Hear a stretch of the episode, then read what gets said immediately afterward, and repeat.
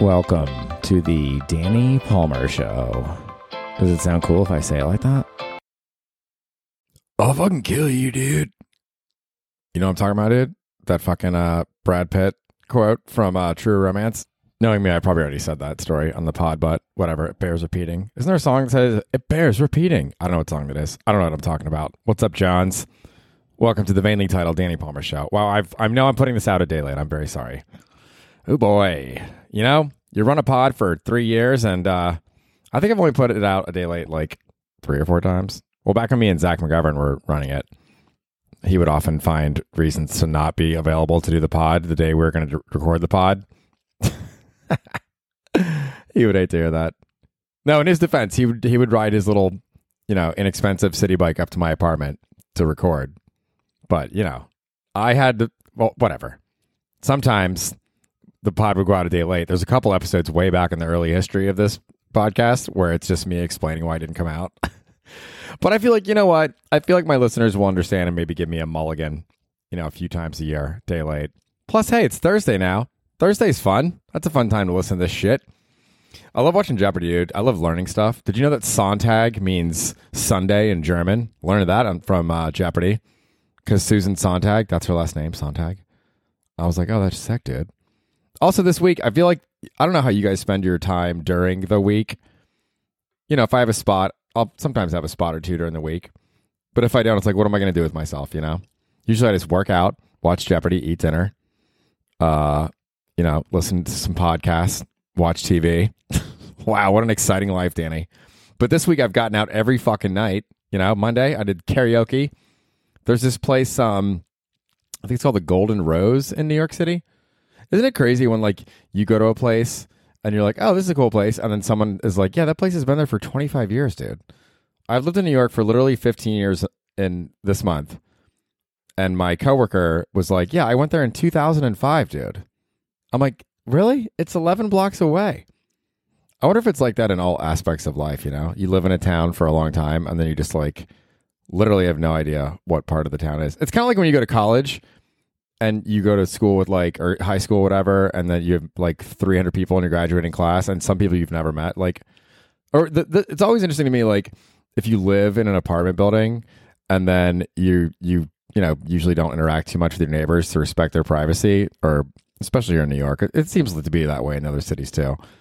But then if you go on a trip somewhere and you're out in like california and you run into somebody at a bar and they live in your apartment building, you would just flip the fuck out. Like, holy shit, dude, are you serious? But like, so what? I mean, you see them all the time. We both travel to a different place that planes go to. That's crazy. It's like, is it crazy, dude? It's not that crazy.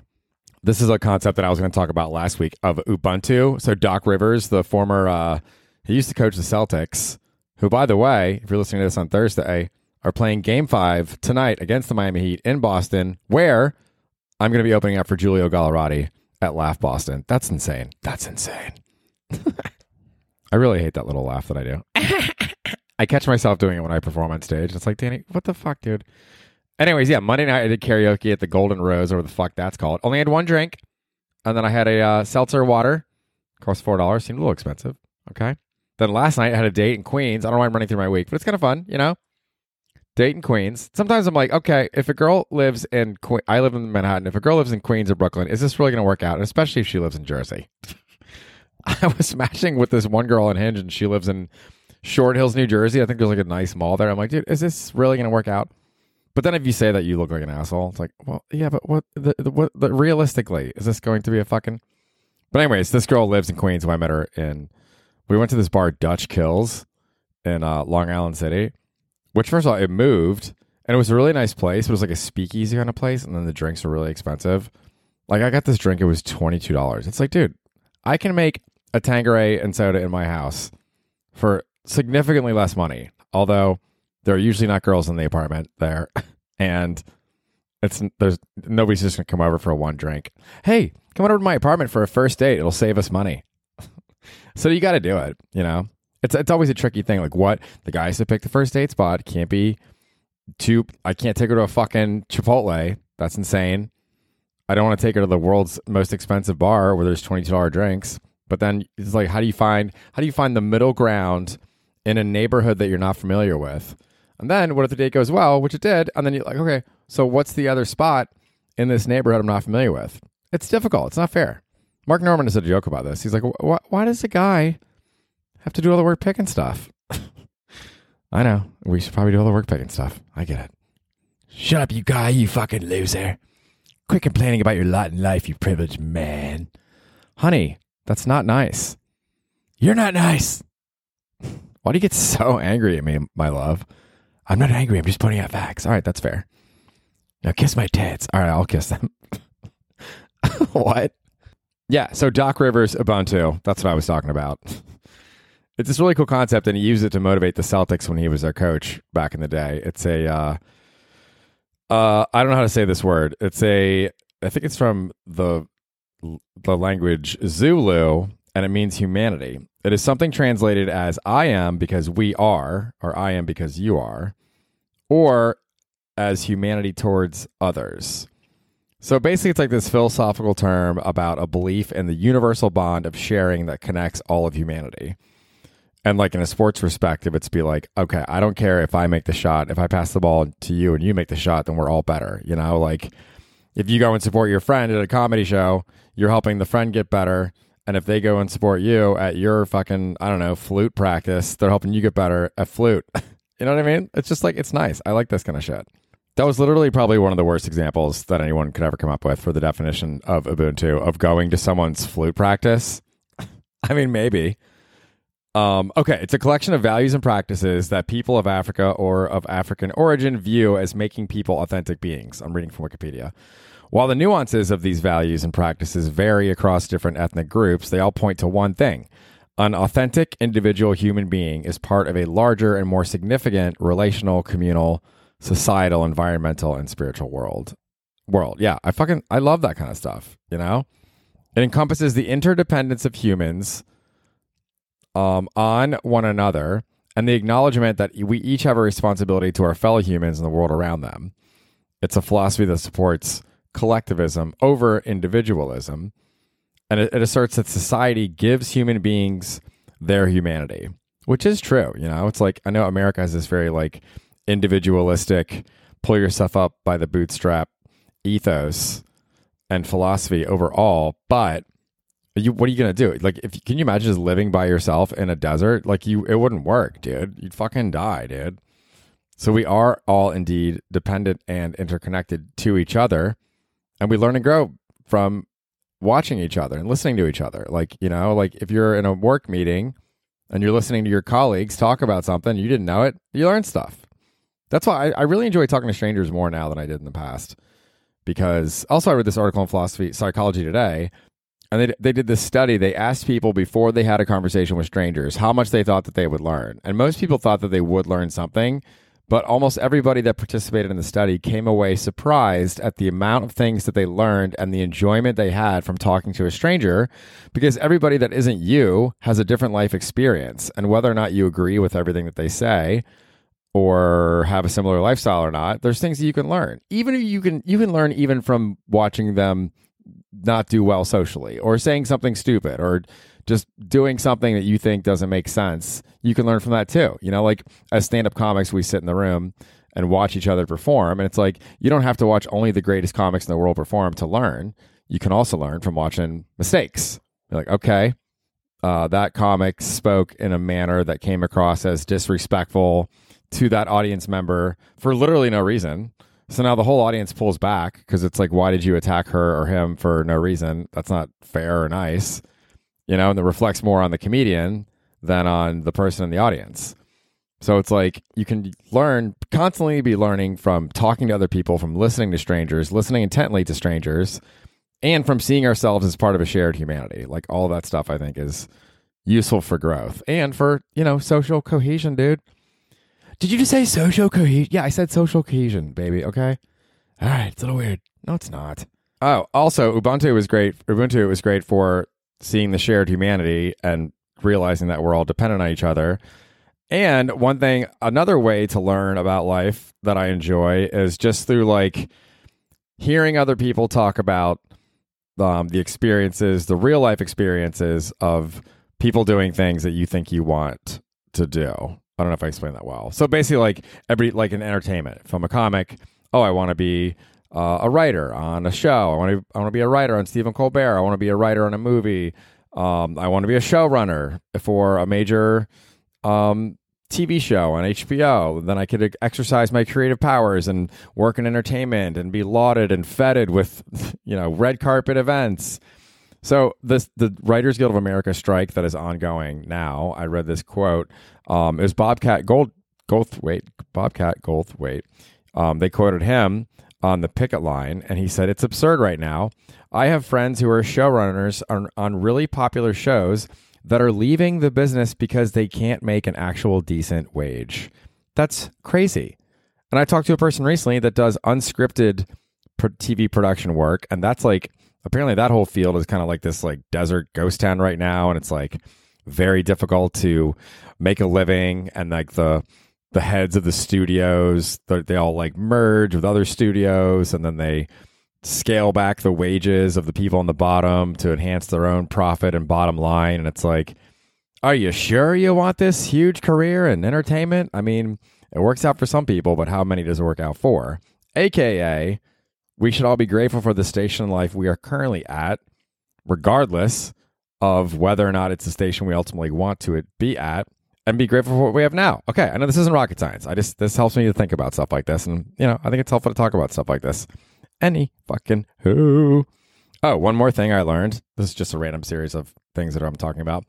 Um, there's this neighborhood in Queens called Dutch Kills, and I've seen that before. And also the Catskills. It's like, what does the skills thing mean? Dutch kills? Are Dutch people killing people? Um, so I looked it up. The kills and Dutch kills, as with French, sorry, fresh kills or cat Catskills, is derived from Dutch for streams. Dutch kills is just streams. The Dutch aren't murdering. They're just they're just like naming streams, dude. That's kind of sick, right? I thought so. Um, I also I always like to talk about facial skincare regimens, and I picked up a couple things on an article I read recently. Um, obviously this is important. One of my friends always talks to me about this. She's like, "You gotta put this fucking sunscreen on, dude." But one of the the dermatologists that they interviewed for this article is like the the most important thing you can do for your skin is sunscreen, sunscreen, sunscreen. That's even more important than like toner and lotion and stuff. But on that note, the toner and lotion note, um, I'm reading from this article. A retinol glycolic, glycolic, glycolic, glycolic, a retinol glycolic acid toner, vitamin C serum, and a cream with niacinamide. God damn it. Niacinamide, cinamide, niacinamide. I bet some dermatologist is listening to this being like, this guy's a fucking idiot. I seriously don't. I think my dermatologist numbers are low, to be honest with you.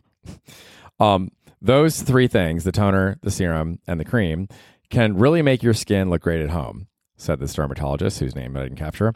You can also try a product with hyaluronic acid for hydration and an eye cream with peptides to stimulate collagen production. Yeah, dude. Don't you hate when your eyes aren't like producing enough collagen? It's like, dude, fucking stimulate that shit with some peptides. Also, I love Little Wayne. Dude, I love just like listening to Little Wayne late at night. It's so fun. I like when, and his lyrics are like, they're like poetic. He's like Bob Dylan. He's like, one of them goes, Where are you, Wayne? He goes, I'm somewhere between joy and pain. Oh, aren't we all kind of somewhere between joy and pain?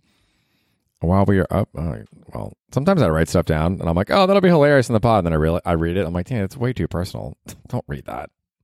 Maybe I'll do that for the the special episode of Patreon. I don't really have that. Um, also, I read this other article, you guys, about like, I really am anti like most supplements. I, I argue with my friend Julio about this a lot. It's like, well, just because these supplement companies and like all the products you see at like GNC, Athletic Greens, just because they claim to have these benefits doesn't mean that they actually have the benefits. And I'm not saying that the FDA is the end all be all, but that at least they administer like actual like double blind uh, independent studies. I forget what isn't that the gold standard? Double blind, independent, where even the administrator of the test doesn't know which is which. Like just because this company has a marketing staff and they put together this powder, that doesn't mean it works, dude. You know, there's no like fucking shortcut to it.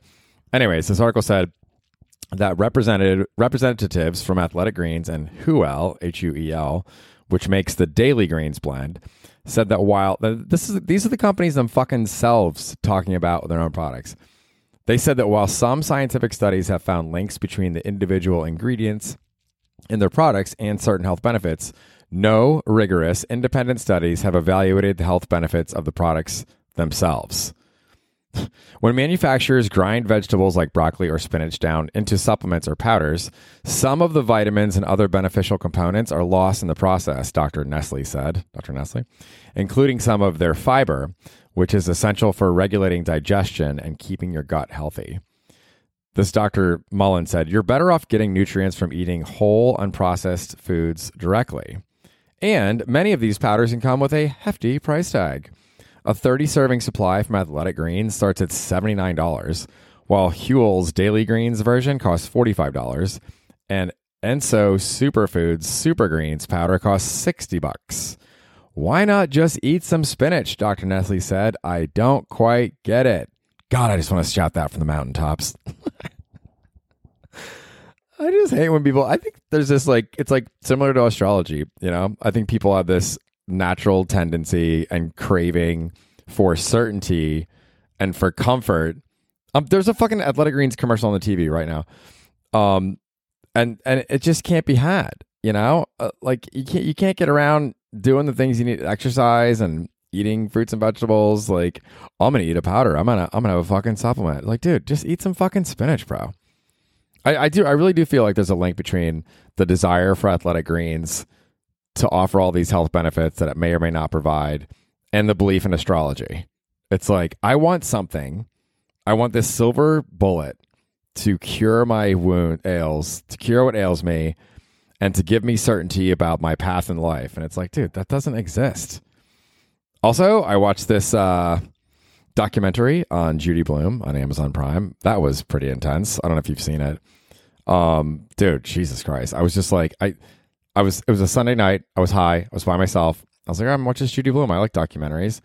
Meanwhile, you know, it's like 45 minutes of it is about periods. I'm like, oh, okay. Uh, I, I can handle it, but it's, I'm, I'm pretty high. I don't know if I should be watching 45 minutes of period discussions.